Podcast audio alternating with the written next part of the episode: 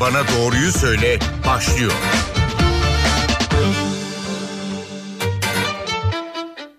NTV Radyo stüdyolarına hoş geldiniz. Doktor Bana Doğruyu Söyle programında bu hafta seyahat hastalıkları, yaz hastalıkları ile ilgili sohbet edeceğiz. Ee, Konuğumuz Florence Nightingale Hastanesi Enfeksiyon Hastalıkları Bölüm Başkanı Doçent Doktor Kıvanç Şerefanoğlu. Hoş geldiniz stüdyomuza.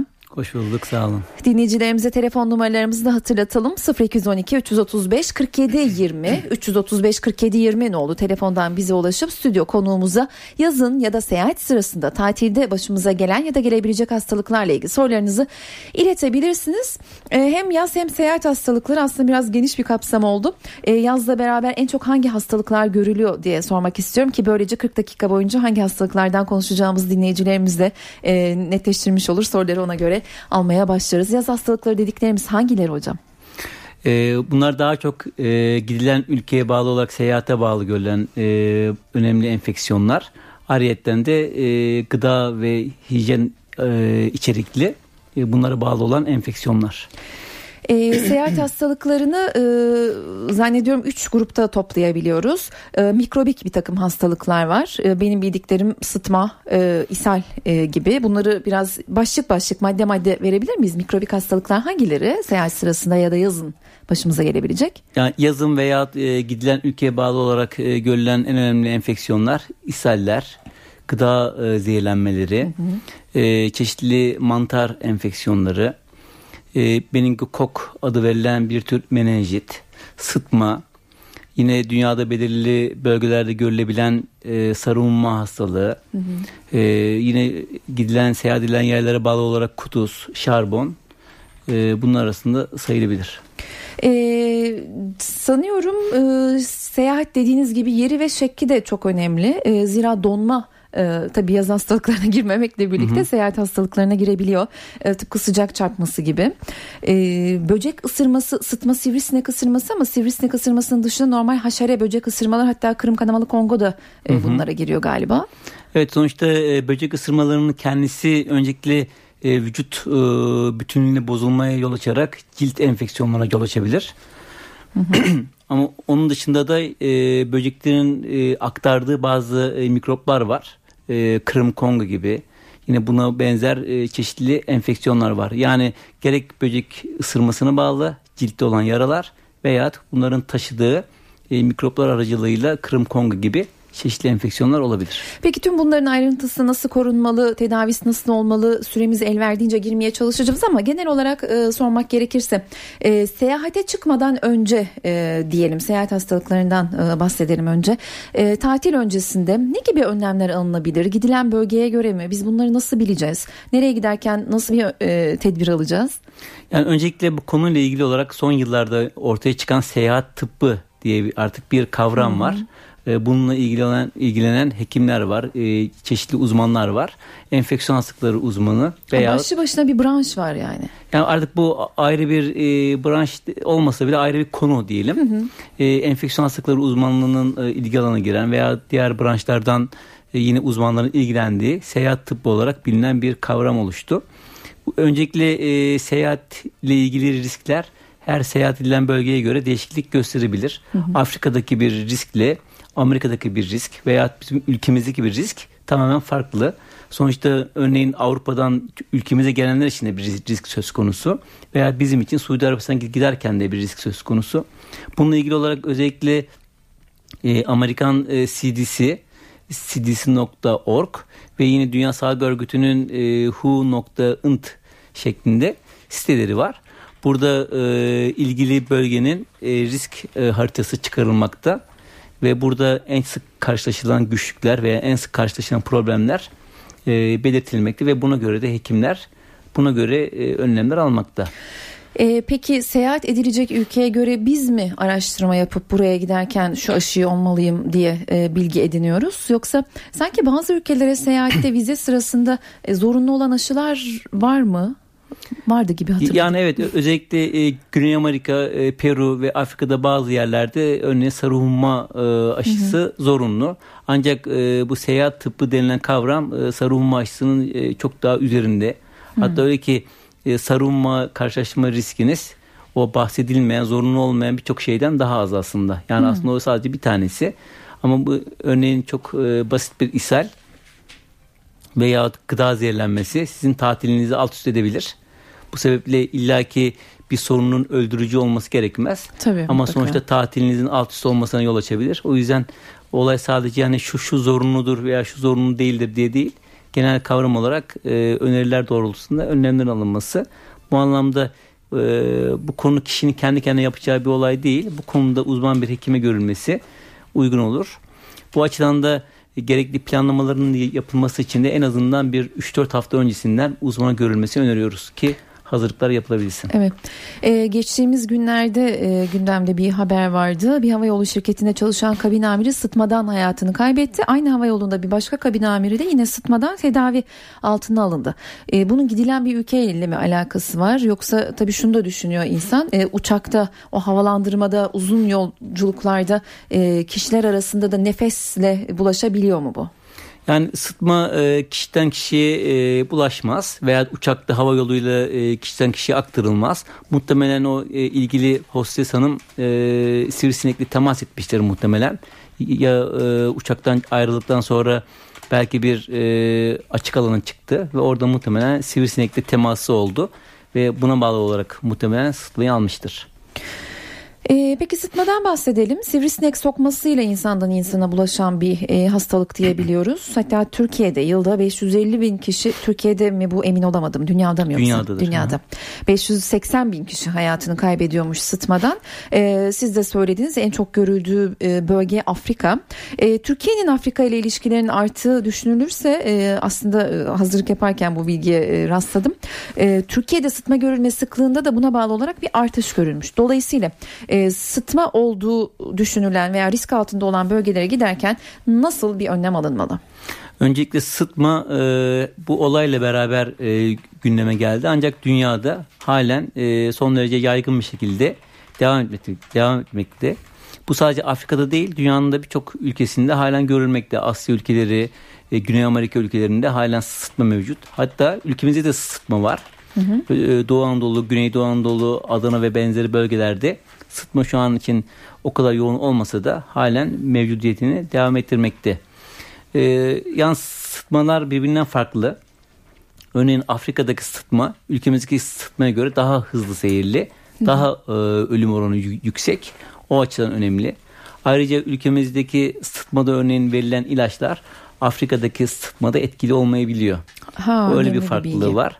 O yüzden tamamen farklı. O yüzden e, Afrika'ya gidilecekse örneğin e, o sıtmaya yönelik olarak önleyici ilaçlar verilmeli. Örneğin bizim ülkemize gelecek olan bir kişi sıtma riskiyle karşı karşıyaysa verilecek engelleyici ilaç e, onlara Afrika'ya gidecek kişilerdeki sıtmayı e, engelleyecek ilaçtan farklı. Bu sebeple sıtmanın türü ve bölgesi önemli ve ona göre önlemlerin uygulanması uygulanması gerekir. Ee, peki sıtma dışında menenjit sarı hummadan da bahsettik. Ee, sarı humma ile ilgili örneğin ne gibi bir tedbir almak gerekiyor o bölgeye gidilirken? Şayet e, sarı humma e, o bölgede örneğin Peru gibi, Güney Amerika gibi, e, Afrika gibi e, şayet e, görülmesi e, yaygınsa ve e, sivrisinekle bulaştığı için sivrisinekle de temas etme olasılığınız var ise mutlaka sarı humma aşısı e, yapılmasını öneriyoruz. Sarılma aşısı ülkemizde ücretsiz olarak yapılmakta. Sarılmaya bağlı ölüm oranı çok yüksek. Bu sebeple şayet o ülkede sarılma e, mevcut ise sarılma aşısının yapılması gerekir. E, bu aşılar zannediyorum Sağlık Bakanlığı'na e, daha doğrusu Türkiye Hudut Sahiller e, Sahil ve Hudutlar Genel Müdürlüğü Sahil Hudutlar Genel Müdürlüğü'nde e, sağlık merkezlerinde e, yapılıyor ve e, Türkiye'de ücretsiz olarak yapılıyor. Hatta dünyada bunu ücretsiz yapan tek ülke Türkiye. Doğrudur evet. E, bu ilaçlar, bu aşılar e, normal eczanelerde de bulunmuyor galiba değil mi? Eczanelerde bulunmaz ve yine e, seyahatten bir süre önce başvurup aşının hazırlanması gerekir. Çünkü aşı hemen hazırlanmayabilir veya o sırada mevcut olmayabilir. Hmm. Çünkü rutin kullanılan aşılar değil bunlar. O sebeple daha önceden gidip e, başvuru yapılması gerekiyor. Peki telefon numaralarımızı hatırlatalım. 0212 335 47 20 335 47 20 nolu telefondan bize ulaşıp yaz hastalıkları, seyahat hastalıkları ile ilgili sorularınızı stüdyo konuğumuz Florence Nightingale Hastanesi Enfeksiyon Hastalıkları Bölüm Başkanı Doçent Doktor Kıvanç Şerefanoğlu'na iletebilirsiniz diyelim. E, menenjitten bahsedelim. Yine aynı şekilde menenjitin görünme e, riski fazla olan bölgelere giderken herhalde öncesinde yine bir aşılama. Tüm hepsi için öncesinde bir aşılama mı gerekli? Tek tek tüm hastalıklar için bunu yani soruyor Bazıları için e, aşılama, bazıları için ise ilaç öneriyoruz. Örneğin sıtma için ilaç öneriyoruz. E, ama sarılma için aşı, meningokok için yine aşı. Yani e, genellikle e, aşı olduğu gibi ilaçla önerdiğimiz hastalıklar var. Peki te, tüm bunlar doğru tedavi edilmemesi ya da tedavi edilmemesi durumunda ciddi komplikasyonlara yol açabilen hatta ölüme neden Hı-hı. olabilen e, enfeksiyon hastalıkları. Dolayısıyla doğru tedavisi nedir? Yani öncelikle e, seyahat ilişkili enfeksiyonlarda en önemli güçlük bu enfeksiyon atlanması. Hı. Çünkü siz ülkenizde o enfeksiyon görmediğiniz için gerek hekimlerin veya sizin aklına gelmeyebiliyor. Hatta hekimlerin aklına gelmiyor. Çünkü siz e, o bölgedeki enfeksiyonlara alışıksınız. Hı hı. Ve örneğin e, hostes hanımda olduğu gibi ateşle gelen bir kişide e, öncelikle aklınıza sıtma gelmiyor ülkemizde. Ancak Afrika'dan geldiği şeklinde öykü derinleştirildiğinde akla gelir. Hı hı. O sebeple ilk yapılması gereken şüphe. Yani uygun bir öyküden sonra, hikaye alınmasından sonra akla o ilgili ülkedeki enfeksiyonların gelmesi gerekir. Hı hı. Daha sonra da şayet zaten akla geldikten sonra e, gerekli tedavi yöntemi zaten belirlenebilir. Akla gelmesi için aslında e, bir şekilde rahatsız olmak veya de uzmana başvurabilecek kadar belirtilerin rahatsız etmesi gerekiyor. E, belki biraz da belirtileri bilmek gerekiyor. Dolayısıyla e, örneğin sarı hummanın belirtisi nedir ki? Yani öncelikle e, kişilerde mutlaka bir belirti oluyor ama bir de hekimin onu e, aklına gelmesi lazım. Örneğin bir ateşi olan bir kişide ateşin onlarca sebebi var. Tabii ateşi var diye de doktora başvuran kişi var mı? Başvurabilir örneğin Hı. ama o anda o hastalığın akla gelmesi de zor. Yani iki evet. türlü güçlük söz konusu. Bir kişinin e, belirtiyi ciddi alıp doktora gitmesi. İkincisi de doktorun o hastalığı akla, akla getirmesi önemli. E, sarılmada e, en önemli bulgular ateş, e, genel durum bozukluğu, e, sarılık, böbrek yetmezliği, karaciğer yetmezliği ile ilerleyen e, yaygın organ yetmezlikleri söz konusu ve bunun sonucunda da %30 ila %50 oranında da ölüm söz konusu. E, bu enfeksiyon hastalıklarının yanı sıra tekrar döneceğim aslında bitirmedim ama diğer e, konuğumuz telefon hattımızda şu an. Zira yaz aylarında e, astım e, da da ciddi artışlar görülüyor. E, bununla ilgili olarak Acıbadem Üniversitesi Atakent Hastanesi Göğüs Hastalıkları uzmanı Doktor Pelin Uysal'la konuşacağız. Yayınımıza hoş geldiniz. Merhabalar. Merhaba. E, astımla ilgili olarak yaz aylarında arttığı söylenir. Nedeni sıcak havanın tetiklemesi midir? E, Pardon biraz az geliyor ama buyurun. E, astımla ilgili olarak neden yaz aylarında tetikleniyor? Sıcak hava mıdır tetikleyicisi? Evet aslında astıma e, hastalığının yaz aylarından ziyade bahar ve yaza geçiş yaza doğru tetiklenmesi doğru. Hı hı. Bunda özellikle hastadaki nem oranı, e, polen alerjilerinin e, etkisi fazla olmakta. Astım hastalığında pek çok sebep var tabii buna yol açan genetik faktörler, çevresel faktörler, kişisel faktörler gibi.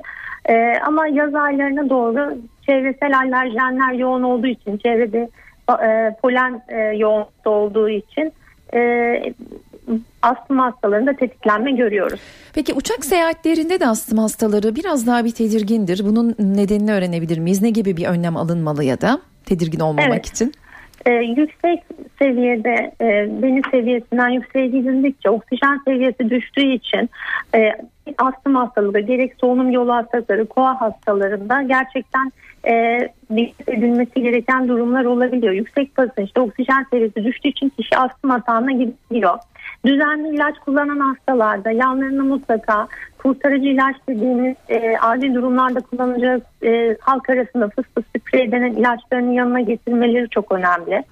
E, bunun dışında mümkün mertebe daha çok deniz seviyesi yerlere seyahat etmelerini öneriyoruz. Mecbur kaldıkları zaman e, önlemlerine yine dikkat etmek zorundalar uçakta da. Peki şimdi yaz... Ayrıca bazı e, parenkim hastalıkları dediğimiz e, kistler olabiliyor bu hastalarda. Uçakta yüksek basınçta patlayabiliyor bu kistler. Yani e, özellikle rutin çok böyle akciğerde kist akciğer hastalıklarında tomografik görüntülerde patoloji olanların göğüs hastalıkları uzmanınca muayene edilmesi gerekir. Peki şimdi yaz ayındayız ama elbette mevsim dönecek, polenler gelecek. Polen döneminde astım hastaları ne yapmalı? Ee, normalde polen e, kişi alerjik dönemin olduğu polen yayılma e, döneminde dış ortam aktivitelerinden piknik vesaire gibi mümkün olduğunca kaç e, kaçınmalı. Fazla hani bu ortamlara e, girse bile en azından eve geldiği zaman e, duşunu almalı. E, dışarıda güneş gözlüğü özellikle çok e, takılması ve geldiği zaman kıyafetini değiştirip duş almasını öneriyoruz. Ee, bunun dışında arabalarda polen filtreli klima kullanımı uygun olabiliyor. Ee, bunun e, sabahları özellikle ilk hani havalandırma olduğu zaman polen e, yayılımının yoğun olduğu dönemlerde pencereler kapatılmalı. Daha çok akşamları e, havalandırmaya önem verilmeli. Akşam saatlerinde pencerenin açılması gibi bir takım önlemler olmalı. E, peki astımı olanlar mutlaka yüzsün denir. E, bunun nedenini öğrenebilir miyiz? Yüzme akciğer kapasitesini artırıyor gibi düşünüyor insan ama derken sanıyorum e, konuğumuz hattan düştü. Peki biz tekrar bağlanmaya çalışacağız. Acıbadem Üniversitesi Atakent Hastanesi Göğüs Hastalıkları uzmanı Doktor Pelin Uysal e, telefon hattımızdaydı. Kendi telefonlarımızı da hatırlatalım. 0212 335 47 20 335 47 20 nolu telefondan bize ulaşıp yaz ve seyahat hastalıkları ile ilgili sorularınızı stüdyo konuğumuz doçent doktor Kıvanç Şerefanoğlu'na yönlendirebilirsiniz, iletebilirsiniz. Mantardan e, bahsedelim dilerseniz. O da e, seyahat hastalıklarında mikrobik hastalıklardan biri e, demiştiniz. E, mantar ne, neden e, meydana geliyor? Seyahat ile nasıl bir ilgisi var? Yani e, mantar e, özellikle sıcak e, ortamlarda daha sık e, görülmekte. Hı hı. Kişi özellikle ülkesini değiştirdiğinde o e, iklim değişikliğine bağlı olarak e, bir takım kişilerde o iklime adapte olamama söz konusu. Örneğin daha sıcak bir yere gidiyor iseniz e, daha fazla terleme, e, normal kişilere göre daha fazla terleme olabilir ve seyahat sırasında da hijyen şartlarına da yeterince uyulmamasına bağlı olarak örneğin duş almadaki güçlükler bu koltuk altı gibi işte göğüs altı gibi e, kasıklar ve ayaklarda e, nemli bir ortamın olmasına ve buna bağlı olarak da mantar oluşmasına yol açabilir. Önlemek için ne yapmalı mantarı? Yani öncelikle ayak sağlığı önemli. Hı hı. E, mümkün mertebe çünkü seyahatte uzun sürede e, safari ve benzeri veya ormanlık alanda yürüyüş yapılabilir. Bu sebeple ayağın mutlaka havalandıracak şekilde bir ayakkabı giyilmesi e, çorap olarak da pamuklu, e, teri emen çoraplar giyilmesi öneriyoruz. E, günün sonunda ve gün içinde mümkünse ayakların yıkanması ve kurulanması çok önemli. Aynı, aynı şekilde göğüs altının yine günlük olarak yıkanması ve kuru tutulması çok önemli. Bunlar mantara karşı alınabilecek en iyi önlemler. E, peki gıda zehirlenmesi ve ishalden de e, bahsetmeden olmaz seyahat hastalıklarından bahsederken ama sanıyorum az önce hattan düşen e, konuğumuz yeniden bağlandı. Beni duyabiliyor musunuz Pelin evet, Hanım? Evet şu an duyuyorum bir hat kesildi herhalde. Evet e, yüzmenin astıma iyi geldiğinden bahsedilir demiştik. Neden iyi geliyor? Ee, şimdi şöyle e, belli düzeyde belli tempoda yapılan e, egzersizler yüzme de buna dahil illet spesifik değil ama e, egzersiz kapasitesini arttıracağından aslında iyi, iyi geliyor gerçekten. Ee, ama yine derin dip dalmada oksijen seviyesi düşük olduğu için fazla dip dalmayarak bunu yapmak e, gerekir. Aşırı e, dip dalmamak suretiyle normal bir tempoda yürüyüş olarak da o şekilde aşırı yüksek dağcılık ve çok derin dip dalma sporlarını çok önermeyiz. Çünkü astımın bir tipi de egzersize bağlı olan astım e, atakları da olabiliyor. Ama e, normal tempoda yüzmek e, akciğer kapasitesini arttırdığından e, faydalı oluyor. E, peki deniz suyu aynı zamanda sinüzitin temizlenmesinde de işe yarıyor evet, zannediyorum. O pasajı açtığı için e, deniz özellikle deniz e, daha e, daha sağlıklı olacak sinüslerin açılımı, burun tıkanıklığındaki o alerjik rinitteki alerjiden şişmiş olan mukozaları hafifletmesi adına astım belirtilerine de iyi gelmekte. Ben kendi hastalarıma da mutlaka özellikle deniz seviyesi yerlere gidin ve e, yüzün şeklinde e, nasihatlerde bulunuyoruz. E, peki alerjik e, çocukların da ya da alerjik e, durumların da en iyi tedavilerinden birinin deniz suyu e, ve hatta güneş olduğu söylenir. Bu doğru mudur? Suyu özellikle sinüsleri açtığı için e, ve bu dediğim gibi o alerjinin semptomlarını işte burun tıkanıklığı, burun kaşıntısı, akıntısı, geniz akıntısı gibi semptomlara iyi geldiği için e, özellikle gerçekten e, faydalı. Peki alerjisi olan kişiler seyahat öncesinde ne gibi tedbirler almalı veya seyahat sırasında e, nasıl davranmalı? Herhangi bir e, kriz diye mi adlandırılmalı bilmiyorum ama alerjik sorunla karşılaşmamak için.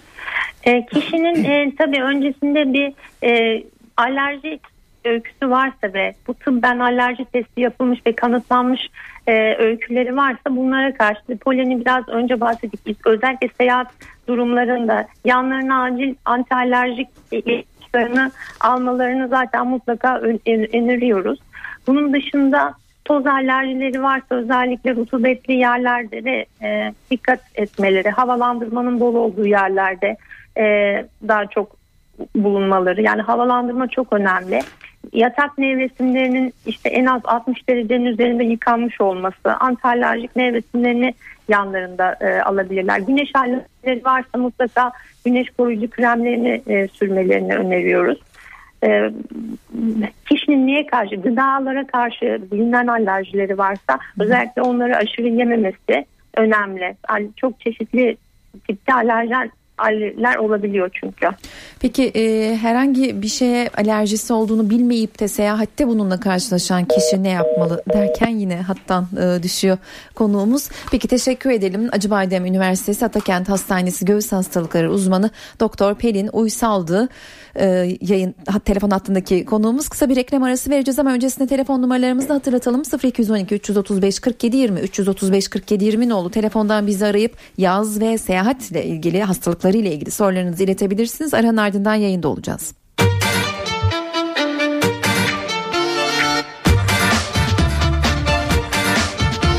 Doktor bana doğruyu söyle devam ediyor. Doktor Bana Doğruyu Söyle programında bugün bu hafta seyahat yaz hastalıkları üzerine sohbet ediyoruz. Stüdyo konuğumuz doçent doktor Kıvanç Şerefanoğlu. Telefon numaralarımız 0212 335 47 20 ve dinleyicilerimizin sorularını almaya başlayalım. Bir dinleyicimiz var telefonda. Buyurun lütfen sizi dinliyoruz. Alo iyi günler. Merhaba. Merhaba benim hocama şöyle bir sorum olacak. Ee, benim vücudumun çeşitli yerlerinde siyah lekeler var. Ee, olan yerlerde çünkü e, aşırı bir kaşıntı var. Hastaneye başvurdum. Ee, önce pigmentasyon teşhisi koydular. Sonra neyden kaynak, kaynaklandığını bilmiyorlardı. Ondan sonra yazın gelmesiyle hastalığı daha çok tetikliyor. Onu öğreneceğim ve sıcak ve sıcak suyla duş almak ve banyo etmek zararlı mı hocam? Teşekkürler. Yani e, öncelikle e, olan e, lezyonların veya sorunun ne olduğunu isimlendirilmesi gerekir. E, anladığım kadarıyla tam olarak hastalığın ne olduğu çok belli değil. Ancak genel olarak e, sıcak suyla banyo bir sorun oluşturmaz. Sadece önemli olan özellikle yazları e, duş sonrası kurulanmaya dikkat edilmesi ve e, terlemeye karşı da e, sık sık duş alınmasını öneriyoruz. Ancak e, yazın özellikle o şikayetleri artırır mı? Bu hastalığa bağlı. Ancak anlattığınız şey e, çok fazla e, mikrobik bir şeye benzemiyor. O sebeple dermatoloji doktorunun değerlendirilmesi ve gerekirse belki oradan biyopsi yapılması gerekir. Peki teşekkür ederim yayınımıza katıldığınız için. Yaz ve seyahat hastalıkları üzerine sohbet ediyoruz. Telefon numaralarımız 0212 335 47 20 telefon numaramız. Diğer dinleyicimizi de alalım. Merhaba. Merhaba efendim. İyi yayınlar. Teşekkürler.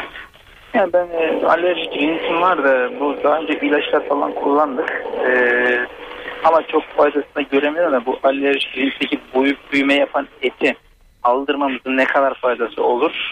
E, hocamız neler önerir onu öğrenmek istedim. Teşekkür ediyorum. Alerjik rinitte öncelikle e, ameliyat önermiyoruz. Ancak e, evde bazı koruyucu önlemler e, alınabilir. Örneğin e, halı ve benzeri e, alerjenleri tut, tut, tutan eşyalar varsa onlar evden uzaklaştırılabilir. Yine evde hayvan beslenmemesi bir diğer e, öneri olabilir. Ancak alerjik rinitte dediğim gibi ameliyat önermiyoruz.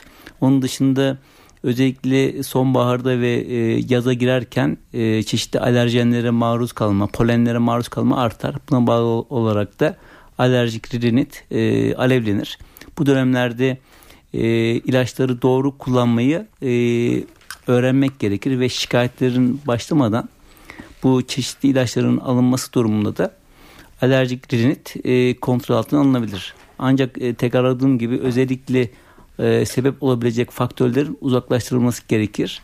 E, bu konuda da e, çeşitli uzmanlardan bilgi alınabilir. Peki teşekkür ederim yayınımıza katıldığınız için. Diğer dinleyicimizi alalım. Merhaba. Merhaba, iyi günler. Demin ben aramıştım da hocama e, biyopsi yapılma, yapıldı diye sormamışım da biyopsi yapıldı hocam. Biyopside hiçbir sonuç çıkmadı ama lekeler gittikçe yayılıyor ve sürekli taşınıyor. Onun için bir de aramıştım. Kusura bakmayın hocam. İyi günler.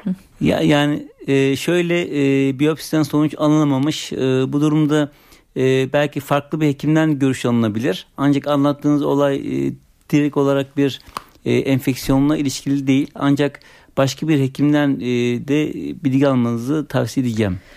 0212 335 47 20 telefon numaralarımız yaz aylarında gıda zehirlenmesi ve ishal de çok görülen ve karşılaşılan bir rahatsızlık. Sadece çocuklarda ya da bebeklerde değil yetişkinlerde de e, çok geniş bir kapsam tabii ama neye dikkat etmeliyiz diye başlamak istiyorum. Yani öncelikle e, gıda güvenliği çok önemli. Hı hı. E, gıdaların özellikle yazları e, sıcakla beraber gıdaların bozulması daha hızlı olmakta. Bu sebeple e, gıdaların açıkta satılan gıdaların alınmamasını öneriyoruz. Yine e, gıdalar e, bilinen e, güvenilirliği yüksek olan yerlerden alınmasında e, fayda var. Onun dışında açıkta satılan e, pişmemiş gıdalar özellikle kaçılması gerekir. Yine güvenli gıda olarak ifade edeceğimiz e, dışarıda özellikle iyi pişmiş e, ve sıcak olarak servis edilen gıdalar güvenlidir. Pilav gibi, makarna gibi, e, çorba gibi. Ancak çiğ olarak e, sunulan örneğin salata ve benzeri gıdalar riskli gıda olarak bilinir. Bu sebeple şayet e, çok emin değilseniz e, ilgili yerden oradan salata tüketilmesini önermiyoruz. Yine e, yer eğer çok bilinmiyorsa emin değilsiniz buz kullanılmamasını öneriyoruz. Çünkü buzlar e, hangi sulardan yapıldığı hmm. belli değil. Şayet su e, kontamine ise ondan yapılmış olan buz da e, kontamine olacaktır. Kontamine nedir hocam? Yani mikropla bulaş, e, mikropla bulaşmış e, su, sudan hazırlanmış olabilir. Bu sebeple şayet e, ilgili merkezden emin değilsiniz. Bu ülke olabilir veya e, gittiğiniz herhangi bir restoran olabilir buz tüketilmesi önermiyoruz. E, şayet emin değilsiniz. Özellikle Rus salatası gibi e, mayonezli hmm. bu tip e, gıdalar riskli gıdalar e, mikroplarla bulaş ve ishal açısından bu sebeple bunların çok emin olunan yerlerde tüketilmesini öneririz. İşte seyahatte aslında biraz da seyahatin heyecanıyla mı adrenaliniyle midir nedir pek de bunlara çok da bir dikkat etmeyiz. Sonra ah bak orada bunu yemiştim herhalde o yüzden ya da ortak ne yemiştik işte o yüzden gibi konuşmaları da çok geçiririz aramızda. O yüzden e, gıda zehirlenmesi veya ishal durumunda neler yapılacağını ben soracağım ama bir dinleyicimiz hatta önce onun sorusunu alalım çok bekletmeyelim. Merhaba yayındasınız. Evet efendim iyi çalışmalar iyi yayınlar diliyorum. Teşekkürler. Ee, sorum şöyle. E, alerjik rinit hastasıyım. Bununla ilgili burunda e, sıklıkla polip oluşuyor. Ve bu poliplerin e, alınması ile ilgili dört defa burundan e, cerrahi müdahale yapıldı. Ama yeniden nüksediyor. Kandaki alerji seviyesi yani IgE dediğimiz değer e, bende 1300'lerde 1400'lerde seyrediyor. E, alerji testi yaptırmış ve çok da dikkatli e, tedavime, ilaç tedavisine gün e, ve e, olağan şekilde devam ettirmeme rağmen e, bunun önüne geçemiyoruz. Acaba hocamın tavsiyeleri, görüşleri nelerdir? Teşekkür ediyorum. Ya, öncelikle e, burada e, alerjik riniti tetikleyen veya alevlendiren e, faktörler var ise onların belirlenmesini e, önerebilirim. Bu sebeple alerji testinde hangi e, alerjenler tespit edildi onu bilemiyorum ama eğer ona yönelik olarak e, evde veya e, dışarıda ona maruz kalınmamaya çalışılabilir.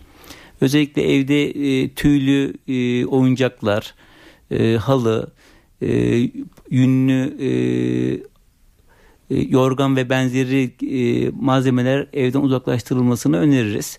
Onun dışında e, kedi köpek gibi hayvanların e, temas edilmemesini yine e, sizdeki alerjiyi azaltıcı etkisi olabilir. Mümkün mertebe e, ilaçların tabii ki düzenli ve e, kontrollü olarak kullanılması e, gerekir.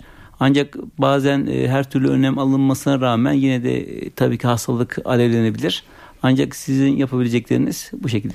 Peki bir hatırlatmada bulunalım. Deniz ve havuz sularından veya kirliliğinden kaynaklanan enfeksiyonlarla ilgili de sohbet edeceğiz. Ancak program 12.50 gibi sona erecek. Dinleyicilerimiz gönül koymasınlar. Bu soruyu bilseydik sorardık diye bir dinleyicimiz daha var. Hatta merhaba yayındasınız. Tamam. Buyurun. Alo. Buyurun lütfen. E, merhabalar. E, benim hocama sormak istediğim şu. E, balık yediğim zaman benim yüzümde e, kabarcık kabarmalar oluşuyor. Yani kaşıntılı biraz da kulağımın içinden başlayıp yanaklarımda oluşan kabarmalar oluşuyor. Genelde balık yani genelde yani sırf balık yediğimde oluyor bu. Bu deniz balığı değilsem yetiştirme balığı değilsem bunlar benim e, yüzümde kaşınarak ve bayağı bir böyle e, bir saat iki saat boyunca yüzümde kalıp daha sonra geçen bir kabarcıklar oluşuyor. Bunun nedenini öğrenmek istiyorum. Teşekkür ederim. Ee, anlattığınız olay e, balığa karşı tabii çok sık görmüyoruz ama balığa karşı alerji. E, balığı tükettikten sonra da e, yüzünüzde özellikle görülen e, lezyonlar ürtiker olarak adlandırdığımız e, hadisi. Tabii bu durumda yapılacak olan çok fazla bir şey yok. E, balık maalesef tüketmeyeceksiniz. Tek yolu ve en kolay yolu. Evet. 0212 335 47 20 telefon numaramız. Hatırlatalım ve e, gıda zehirlenmesi ve ishalle ilgili seyahatte böyle bir problemle karşılaşıldığında e, ne, ne yapılmalı? Nasıl hareket edilmeli?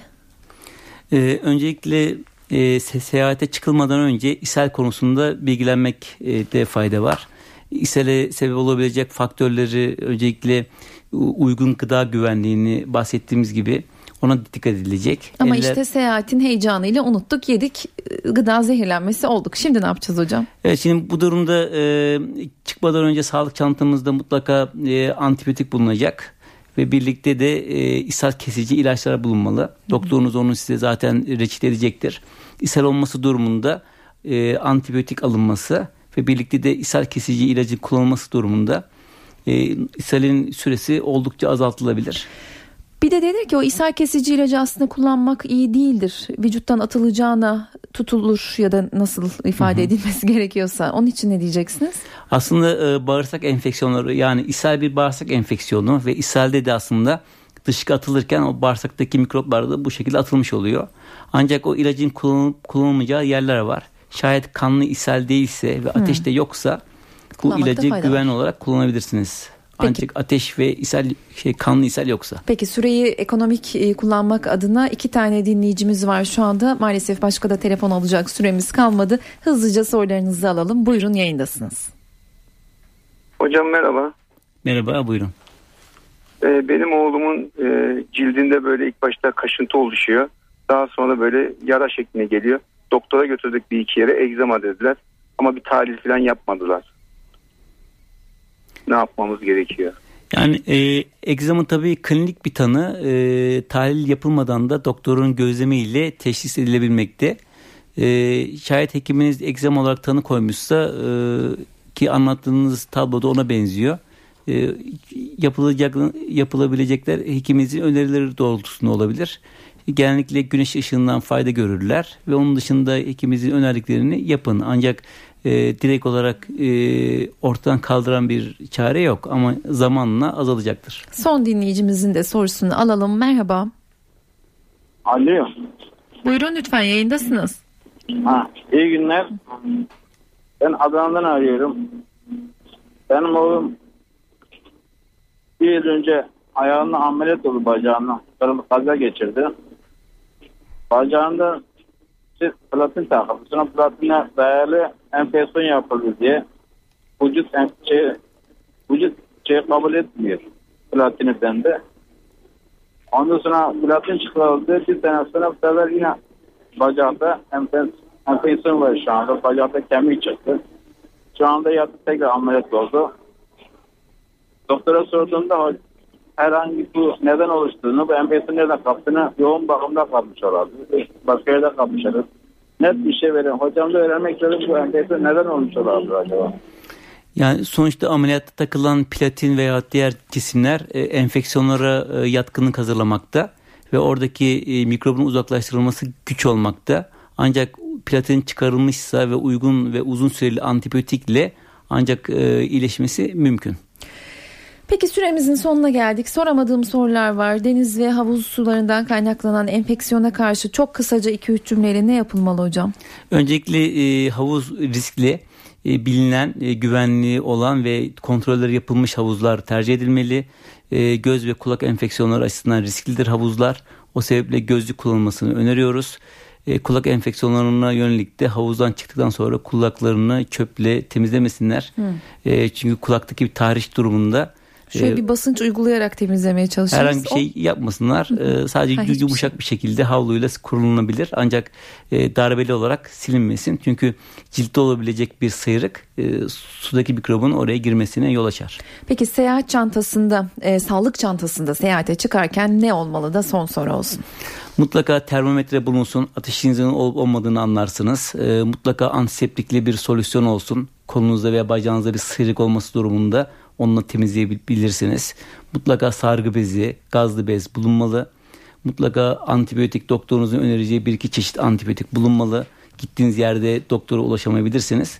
Bu durumda antibiyotiği başlamanız için.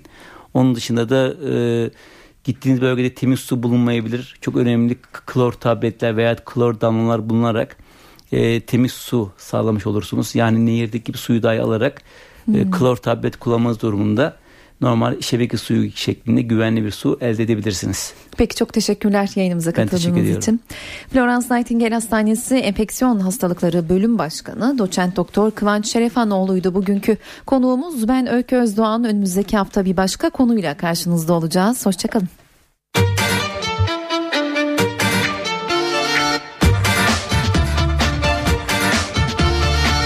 Doktor bana doğruyu söyle.